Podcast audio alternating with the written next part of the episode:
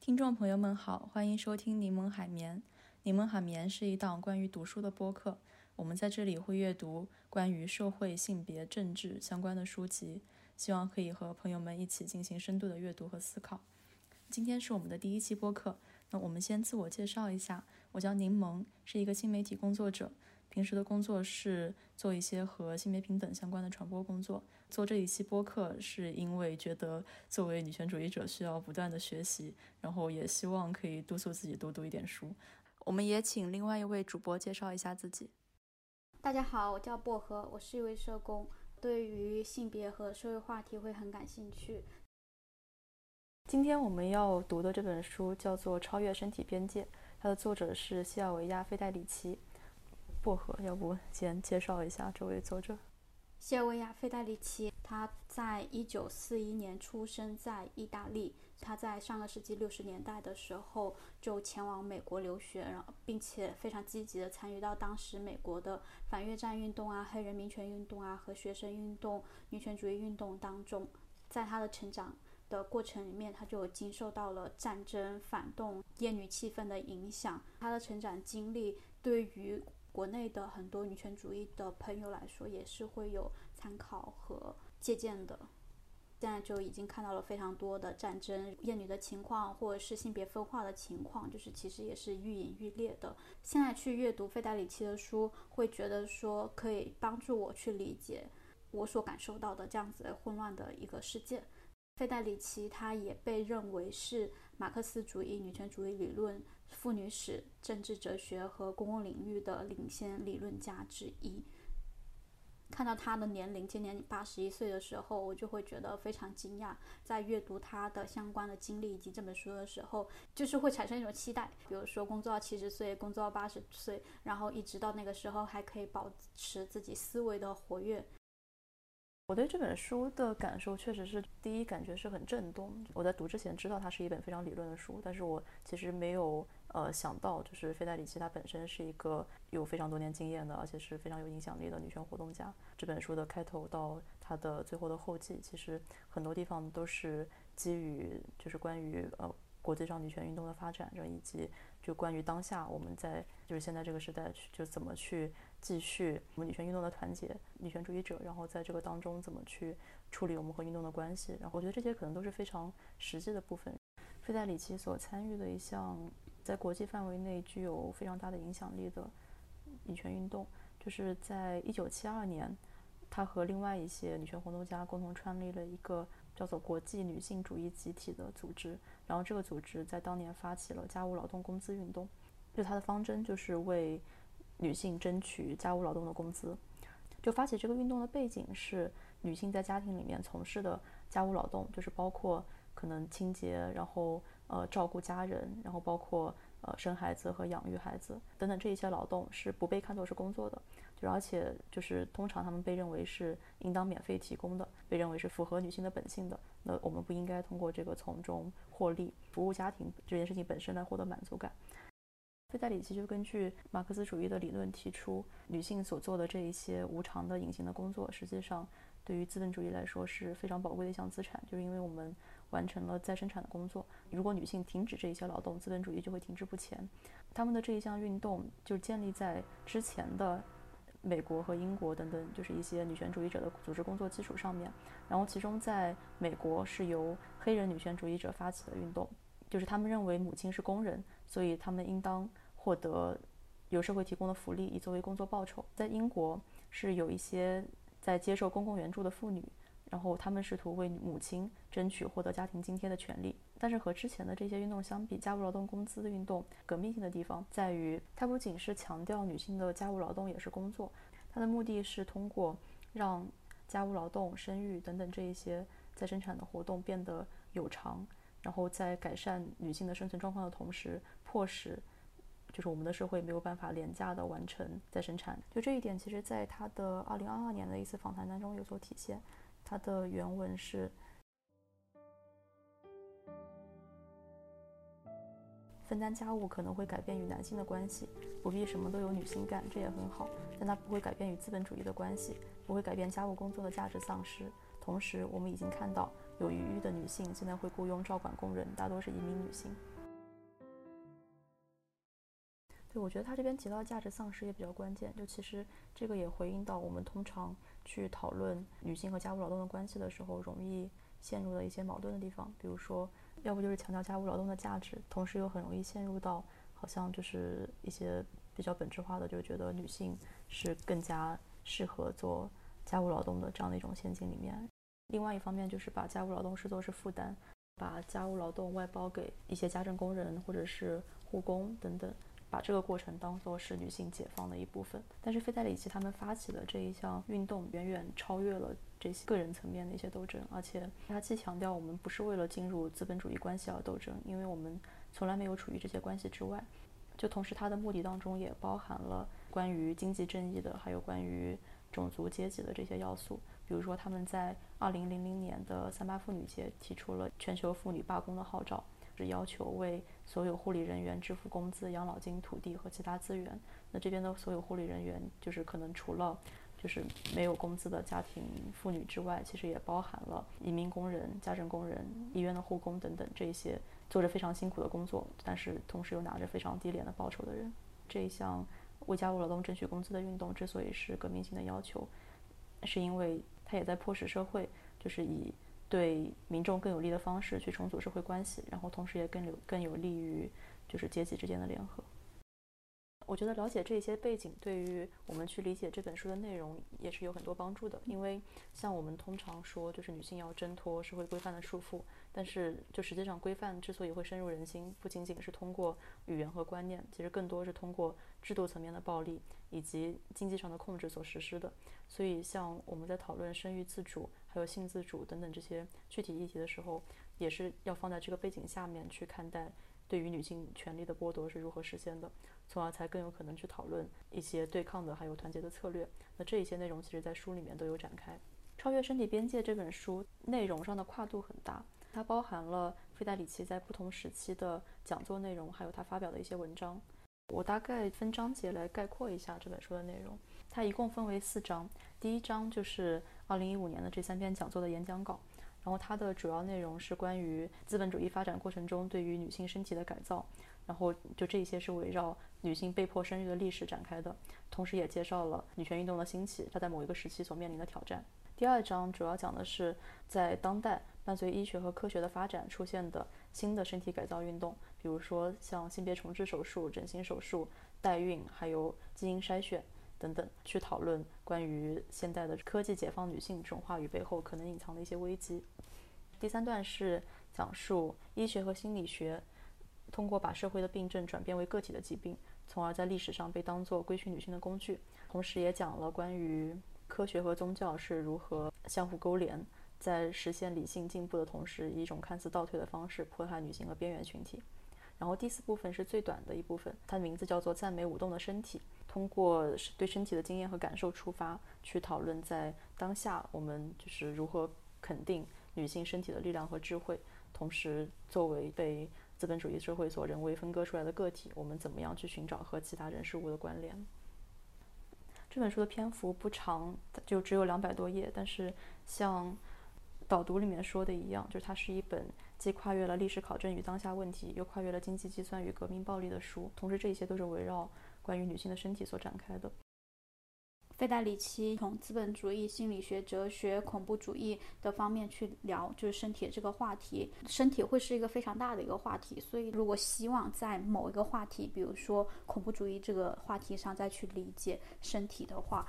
那还需要再去看其他的书才可以了解的更深入。导读里面就也提出说，费代里奇的这本书在制定激进的策略方面其实是相对薄弱的。费代里奇表达了对新的技术的忧虑，但是他没有实质的去分析，就这些技术是怎么被应应用的，有哪些需要肯定，或是有哪些需要去反对的地方。我觉得这本书的主要价值在于它的内容其实是穿透历史，然后是回应到当下的问题的。我印象特别深的一句话是他写到，就社会运动应该实现活着的人和死去的人之间的团结。我觉得这句话就是回应为什么我们。就是在当下还需要去做这样的学习。我们为什么要把女性的身体，还有基于身体的这些权利等等这些议题放在历史的环境下面去看待？编者去讲出说，现在社会带给我们的一个虚假承诺是，我们的生活将是更加自由的、更加有尊严，而且更加公正的。但是在这几年的时间里面，每个人都看到了非常多的悲欢离合，然后也看到了就是非常大的一些制度是怎么样去影响我们生活的。当你在讲说怎么实现活着的人和死去的人的连接的时候，就会觉得还蛮伤心和难过的。回到这本书，关于它的书名《超越身体边界》，怎么去理解它的意思？这本书的一个最重要的关键词就是身体。费代里奇会认为，就是身体是对于各种形式的剥削的抵抗。当我们在面临很大的制度性的剥削的时候，身体它既是一个剥削的一个场域，同时也是我们去抵抗的一个场域。很多历史是在讲，就是人类是如何被规训的历史。从另外一个角度去理解，我们的历史其实也会是去应对抵抗的反叛性的这样子一个历史。第二点是，费代里奇就有提出说，任何一种社会变革、文化或政治的创新改革，都是通过身体来表达的。那任何一种经济实践都会运用在身体之上。关于为什么我们还要去讨论身体？第三点是在我们这现在这个时代，身体是主要哲学辩论和文化革命的中心。那我们要去讨论身体的最重要的原因是帮助我们重新去思考资本主义是怎么样将我们的身体改造成了劳动力。这有助于帮助我们去理解我们当下所处的危机和我们当下的语境是什么，还有助于帮助我们去判断我们个人和集体的。病理去寻求新的人类学的范式，在书中就有提出一个例子。虽然因为医学、因为食物的充足等等原因，让人类的寿命变得更长了，但是呃，在这个时代也有这个时代的病例，比如说有非常多的人患有抑郁，或者是患有情绪障碍，有非常多的人在很年轻的时候终止了自己的生命。那我们不能仅仅只是从个人的角度去理解这些原因，而是去寻求呃一种集体式的。这个社会或资本主义在一个更大制度下去寻求答案。以上是费德里奇认为，就是为什么我们在今天仍然去讨论身体的主要原因。对我来说比较重要的一点就是他所提出的这种超越，其实，嗯，是建立在承认我们过去所经历的这些遭遇，以及就是对历史的重新发现的基础上的。在这本书里面，费德里奇花了很大的篇幅来讲述女性身体规训史这个话题。那费德里奇会认为，资本主义的本质是系统化的将人类的劳动变成财富积累，并最大限度的去追求对人类劳动财富积累的剥削。在资本主义的运转过程里面，工人阶级、无产阶级的男性或者是女性都遭受到了资本家阶级的剥削。但是费代里奇提出，女性在资本主义的发展里面遭受了双重的机械化的过程。第一重就是工作和家庭的规训，第二重就是女性被当作性客体和繁衍的机器。在十九世纪，在美国提倡恋爱自由的人，美国媒体也会把他们描绘成是魔鬼。那在今天欧美国家的一个重要的关女女权主义话题的讨论就是堕胎权。费代里奇就有提到说，在美国的历史上，除了奴隶制的情况以外，没有哪一个妇女群体是被直接强迫生孩子的。近年来，美国各个州将堕胎定为犯罪，这其实已经是非自愿生育和国家对女性身体控制的机械化了。哪怕是在堕胎合法化的国家，妇女想要遵循自己的自愿去堕胎，还是会碰到很多门槛。对，刚刚提到就是对。生育方面的压迫是由来已久，女性一直是通过自己的身体有所抵抗。比如说，像被强迫生育的黑人女性，可能会使用各种方式来就是反抗奴隶主，然后包括就是让自己堕胎等等。然后到了二十世纪七十年代的时候，就是开始出现了基于身体政治的女性女权运动，就是我们现在通常说第二波女权运动。那它的就是核心的观点就是女性要拥有掌握自己身体的权利，包括性和生育的自主。包括就是在女性中间普及性教育，然后包括去破除一些就是呃阴道高潮的迷思啊等等。女性之间也会建立一些医疗互助的联盟。就我们所熟悉的那句“个人及政治”的口号，也是在这个时候被提出来的。女权运动在这个时期其实提出了很多非常激进的观点，就是包含对于传统女性气质的挑战。这个观点其实也挑战了性别的二元分化，为呃之后的很多就是女权还有性别的理论的发展其实奠定了一些基础。但是在后面也提到了他所经历的问题，比如说之后的某一时期，就是他的策略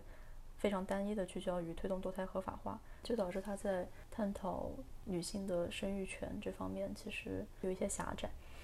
因为。呃，对于女性生育权的剥夺，其实伴随着强制生育和呃禁止堕胎的同时，就另一方面也存在对于黑人女性、贫困女性，包括前殖民地国家的一些女性，呃所实施的禁止生育。就是呢，呃，具体的手段可能就是通过实施绝育手术来剥夺，就是这些女性去生孩子的权利。这本书里面有一句话。女性在婚姻内外为了避孕、避免性生活所做的斗争，是地球上最常见却没有被承认的事情之一。很多国家的生育率都下降了，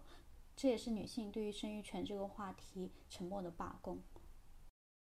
女性被剥夺了生育权，其实意味着就是女性的生育是被分配的，就是在一些女性被强制生育、鼓励生育的情况下，然后另一些女性其实。反过来是被禁止生育。书中提到的，就是在呃六十年代到七十年代，就是美国的很多就是比较贫困的需要领取福利津贴的女性，就如果她们希望继续领取福利金的话，就要被迫接受绝育手术。就是也有一些移民妇女，就是在没有经过自身同意的情况下就接受了绝育手术，可能很多年之后发现自己没有办法怀孕，才意识到就是当年发生了什么。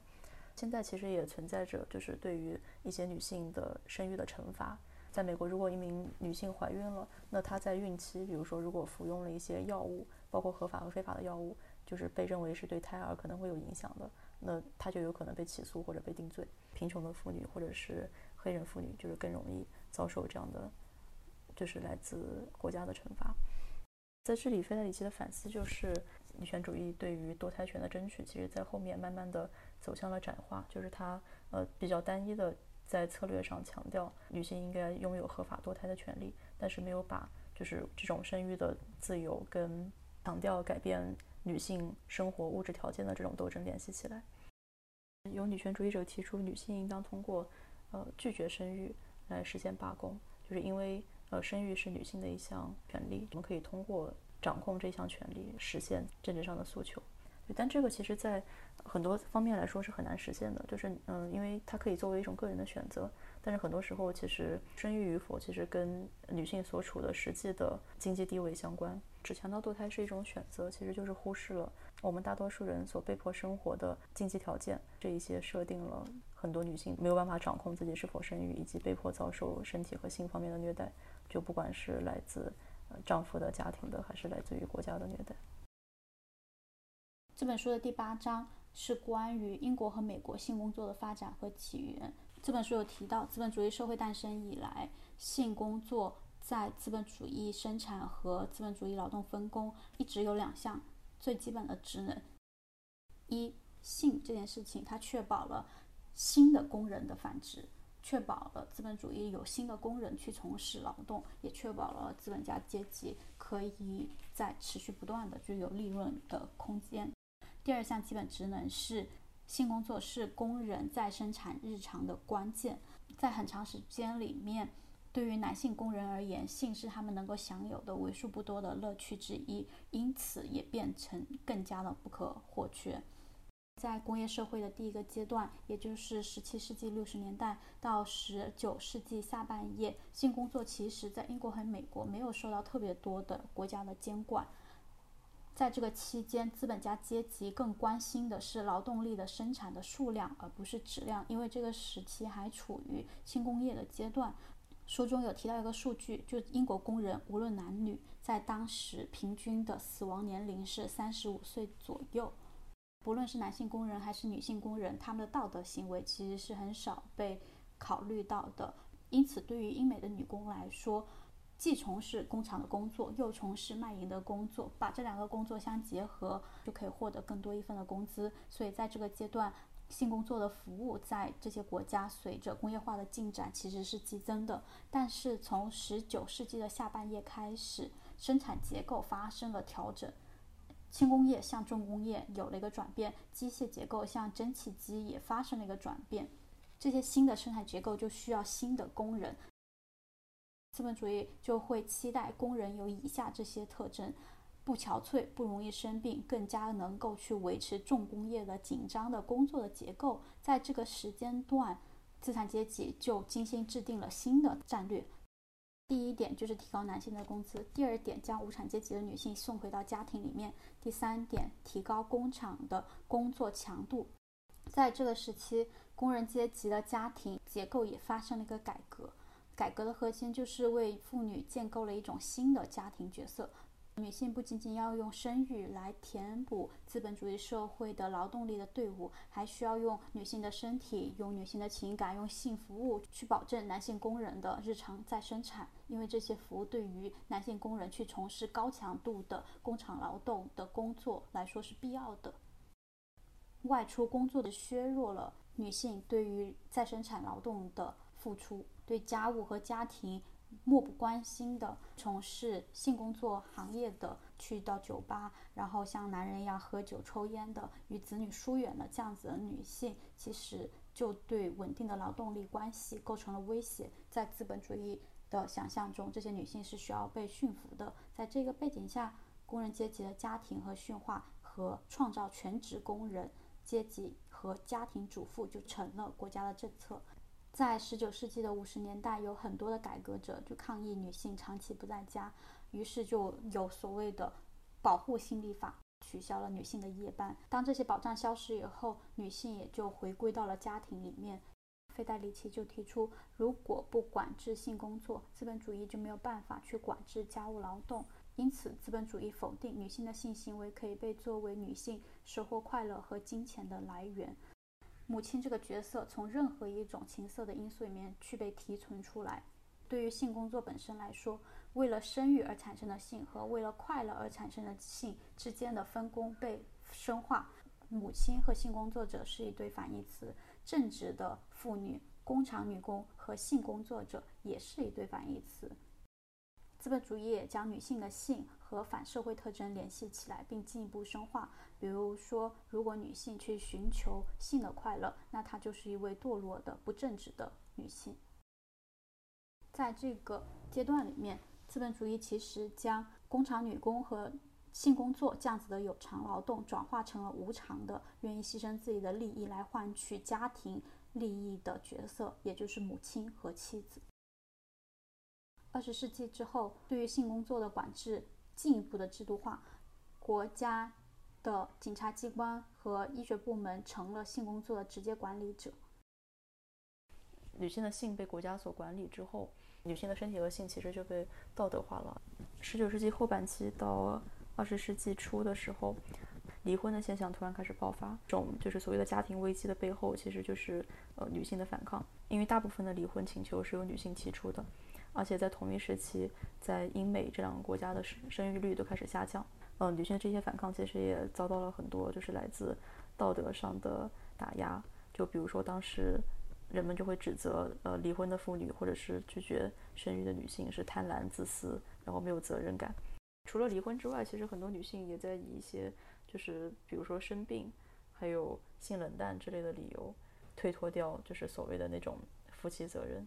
这种，嗯，妇女对性的拒绝所导致的这种，就是。打引号的家庭危机，一定程度上就导致了十九世纪社会科学的蓬勃发展，包括精神分析啊、心理学、社会学，提供改革家庭关系的策略，以及就是如何劝说和迫使女性去继续他们的这种婚姻内的性义务是有关系的。比如心理学提出的性解放的观念，就是除了要求女性是作为一个母亲之外，同时也要求女性去做一个情人。就是她既能通过性来获取快乐，也就是也能够保证给丈夫提供更高层次的享乐。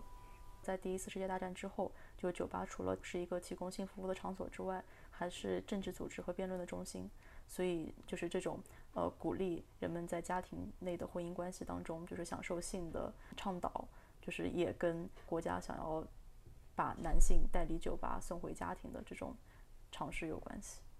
那这些对女性的影响，就是一方面好像看似女性可以更加自由的去谈论高潮，自由的在关系当中享受性。但是另一方面，就是女性的这种就是性工作生产力，好像又被要求了更加高的指标。整个社会都会告诉女性，就如果你没有办法享受你们的就是呃夫妻的性生活，那么说明你可能不是一个真正的女人，或者是你没有在性这方面真正的就是解放自己。对于我们现在的女性来说，可有点矛盾和讽刺的现象，就是呃一方面我们需要谈论性解放，但是另外一方面也需要避免，就是性解放并不是真的把我们从性当中解放出来，而是去强化了我们被要求的这一种性的义务的工作。对它有一段原文比较有意思，我觉得可以读一下。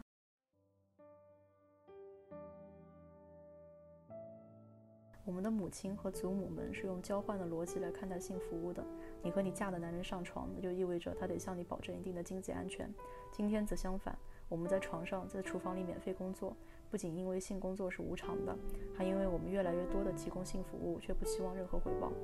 事实上，被解放妇女的标杆便是总是可以得手，但不再要求任何回报的妇女。这个其实跟就是女性在最初被。要求回到家庭，就是从事家务劳动的时候的这种社会观念其实是相似的。我们去看待这些历史，然后但是又会发现，其实呃中间的有一些逻辑，还有面我们面临的一些处境，其实是不断重复在发生的。第九章的标题是“重返太空中的摩门教徒”。这一章是费代里奇和乔治·卡芬斯奇一起合写的。乔治·卡芬斯奇也是一位学者、哲学家、教授。这篇文章最早发表于1982年，距离现在已经四十年了。但是现在去看，我觉得仍然有非常新奇的一些地方。在这篇文章里面。两位作者想要去讨论，在一个极限的状态，资本主义的最终理想到底会是走向何方？作者引入了两个概念，一个就是太空，另外一个就是摩门教徒。为什么会引入这两个概念？在这篇文章的最开始，两位作者抛给了我们一些问题：怎么去解释资本主义有想要离开地球的冲动，但是在一边超越地球的同时，还在一边破坏地球？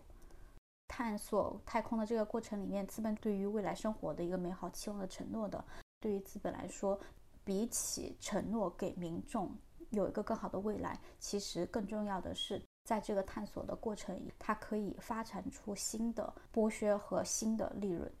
很有趣的一点是关于太空殖民地的辩论，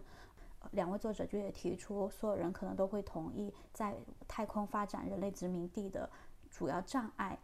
比起是技术层面的，可能更多的会是生物社会层面的障碍。探索外太空这样子的一个全新的领域，需要非常昂贵的、复杂的、强大的一些设备，但是这些设备都需要托付到具体的人去做处理。任何的偏差和分歧，可能都会带来一个灾难性的一个结果。太空技术人员到底需要怎样的特质？太空技术人员需要？能够长期的忍受社会的隔离和感官剥夺，而不至于陷入崩溃。第二点，在非常艰苦的异化的人工环境里面，在巨大的压力下表现得非常的完美，能够控制自己的生理反应，比如说厌恶、厌倦、优柔寡断、烦躁或者躺平，对自己的身体机能去实行非常超强的控制。如果有朝一日人类真的可以实现太空殖民的话，什么样的人群会最适合？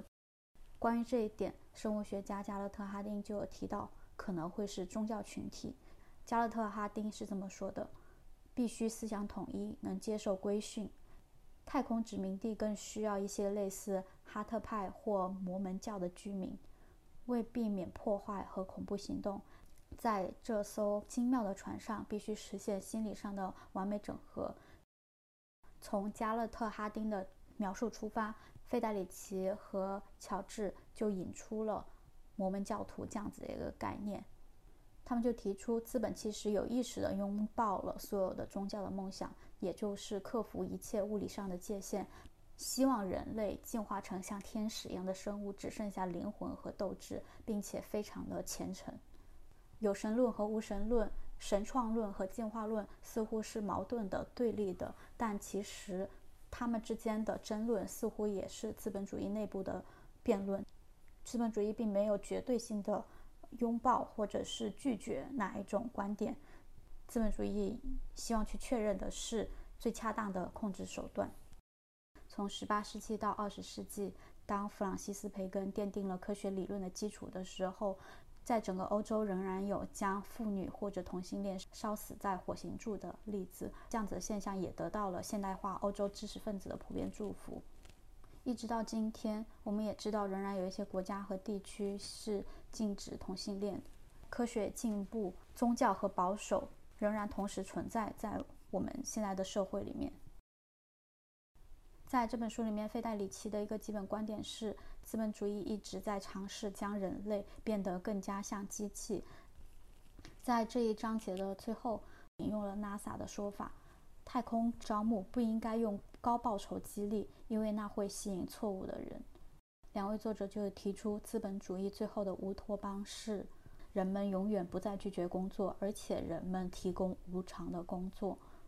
在这章节里面，作者其实通过外太空这样子的一个极端环境，去讨论资本主义是如何将人类异化成机器的嘛。所以，我也想和柠檬来讨论，在我们的生活里面，就是我们感受到的一些极端情况会是什么。我有一位亲戚在深圳的工厂里面工作了十几年。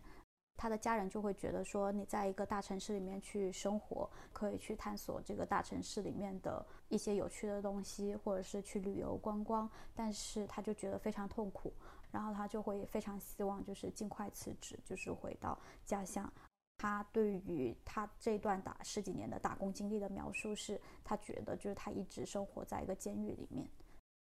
关于人是怎么被改造成机器，我觉得有一个。非常具体的例子，像呃，在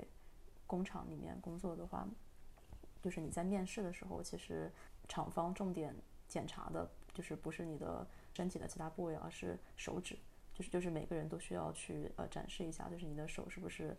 就是就是是灵活的，然后是十个手指都在的，就是并且是比如它可以抓握，它是健全的。那除此之外，其实你身体的其他部位，就是就它的那个重要性好像就没有那么强，就是因为。你在流水线上的工作，就只需要去操作具体的几个零件。另外一个例子就是关于心理学是如何被用来，就是加强这种把人当做机器的这种控制的。同样是在工厂，或者包括其实在有一些学校，都会有大范围的心理健康的调查。这一些调查其实它可能名义上是关注，呃，工人啊、学生啊等等，就是关注大家的精神健康问题。然后，但实际上它是一个筛选的过程。就是他根据你的答案去筛选出，比如说可能在一个抑郁的状态，或者说你是否有自杀的倾向，或者你是否处在痛苦当中。那如果是的话，可能你对于这个环境来说就是一个不稳定的因素。那实际上就是你发现得到的不是关照，而是驱赶或者是更强的控制。关于这章内容，我觉得它对于我们怎么理解当下的这个世界也非常的有启发。现在通常会说我们所处的这个世界是在下沉、在倒退的，但它可能就提醒我们。科学进步和经济发展所带来的这种所谓的进步，其实一直以来都是和宗教、道德还有传统文化的名义所对人们施加的这种保守的控制联系在一起。最后，我想分享的是《今日在生产危机中的身体》这一章，因为我觉得可以很好的回答我们在开头提出的问题，就是这本书的内容对于当下的我们来说有什么意义？那在当今，女性面对的是这样的一个世界。存在大规模的贫困和制度性的暴力，同时，日常生活中是充斥着过劳、失业，然后人们在缺乏安全感和持续高压和倦怠的生活当中度过，承受着健康问题和抑郁等等，就同时自杀率也在高发。另外一方面，就是女性权利问题好像是取得了重大进展，就因为来自家庭和社会的束缚更少，个人发展方面的选择变多了，但是。同时，我们实际上也在为这些已经取得的权利付出高昂的代价，因为我们的工作场所实际没有做出改变。在女性被普遍要求回到家里做贤妻良母的时期，社会也强调女性应该从服务家庭的过程中获得满足感，而现代社会同样拒绝为家务劳动付费，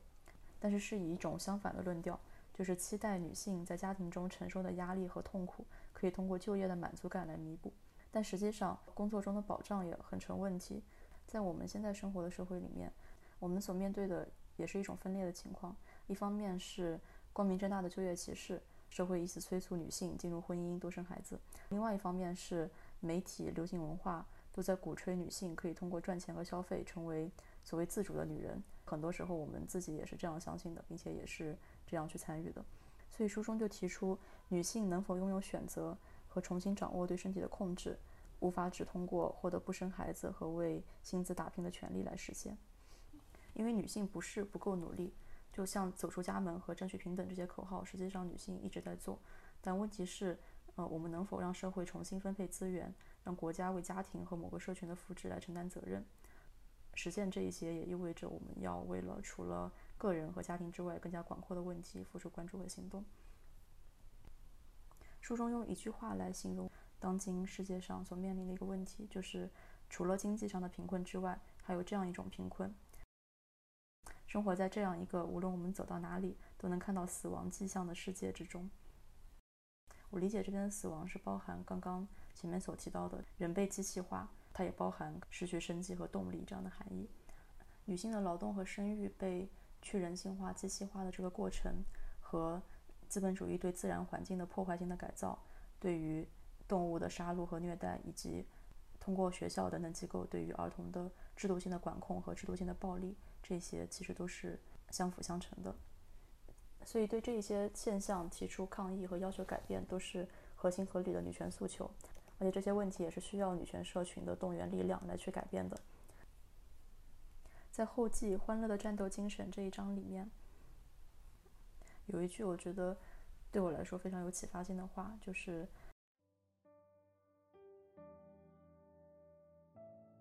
我们对女权的参与应该是解放性的，以一种积极的、令我们成长、带给我们欢乐的方式改变我们的生活。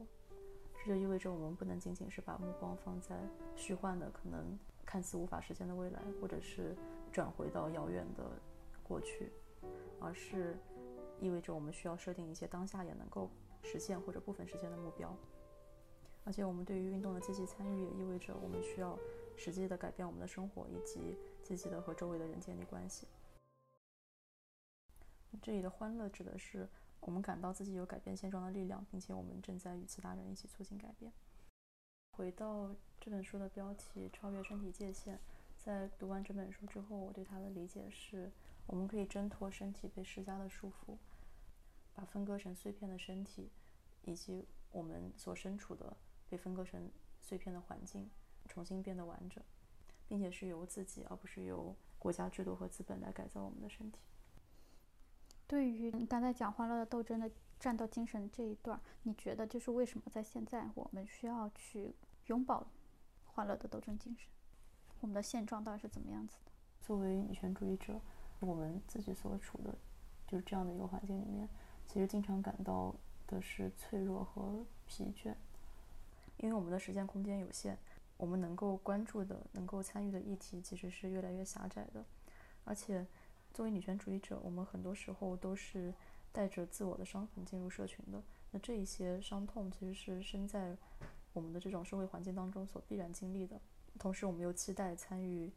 女权可以把我们从这种脆弱的状态当中拯救出来，但是结果往往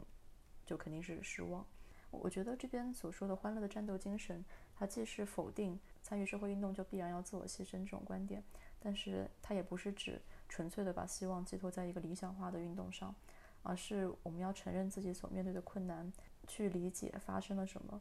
去理解我们自身的脆弱性，还有造成这一切的原因，然后在这个基础上实现自我成长和相互支持，才有可能在当下混乱的环境中建立一种积极的和有行动力的关系。在二零一零年，我刚刚上大学的时候。在一个尽可能丰富的、活跃的校园环境里面学习成长，似乎是一件理所当然的事情。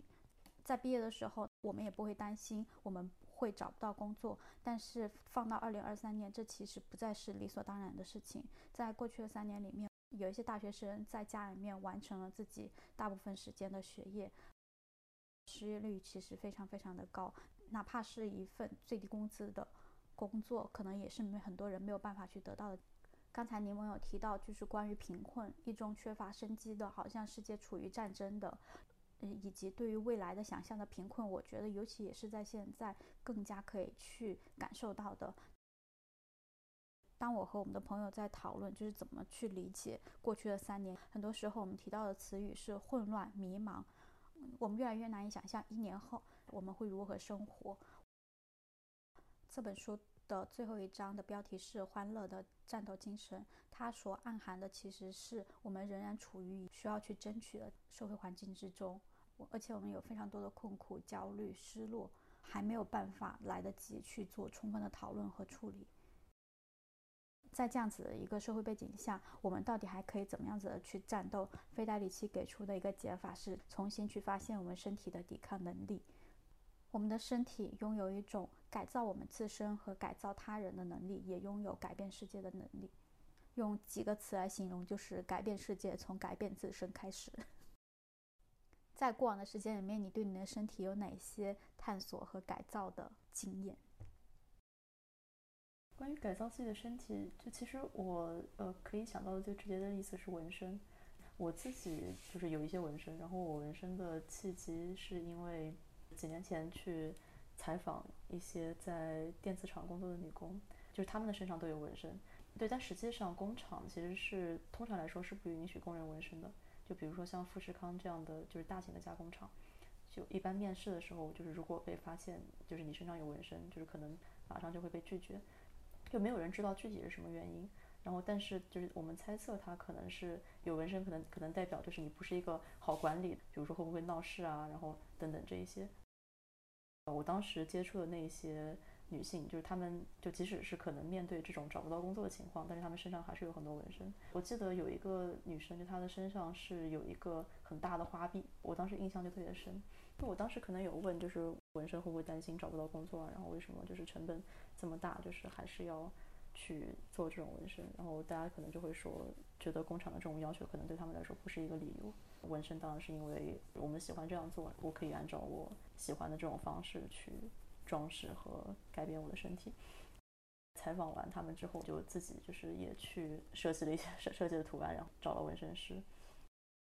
当时在那个采访的过程里面，就是还了解到另外一件事情。当时有一个受访的女性，她的整个的性别气质比较中性化，她还有就是很多可能跟她比较相似的朋友，因为这个会被工厂拒之门外。这个其实也是没有明文规定的，然后也没有人知道就是为什么他们会被拒绝。可能负责人觉得他们跟工厂所设想的要求的那种呃女工的形象差距太远了。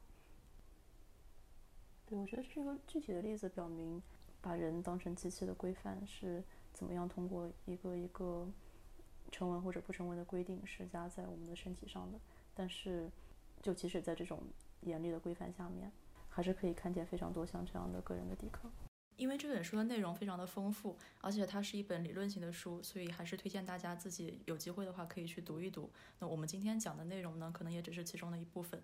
如果大家对这本书有任何读后感，或者是对我们的这一期节目有任何想要交流的地方，欢迎大家在评论区给我们留言。下一期我们会和大家分享上野千鹤子的《为了活下去的思想》，也期待大家可以收听。本期节目就到这里，听众朋友们，我们下次见。下期见。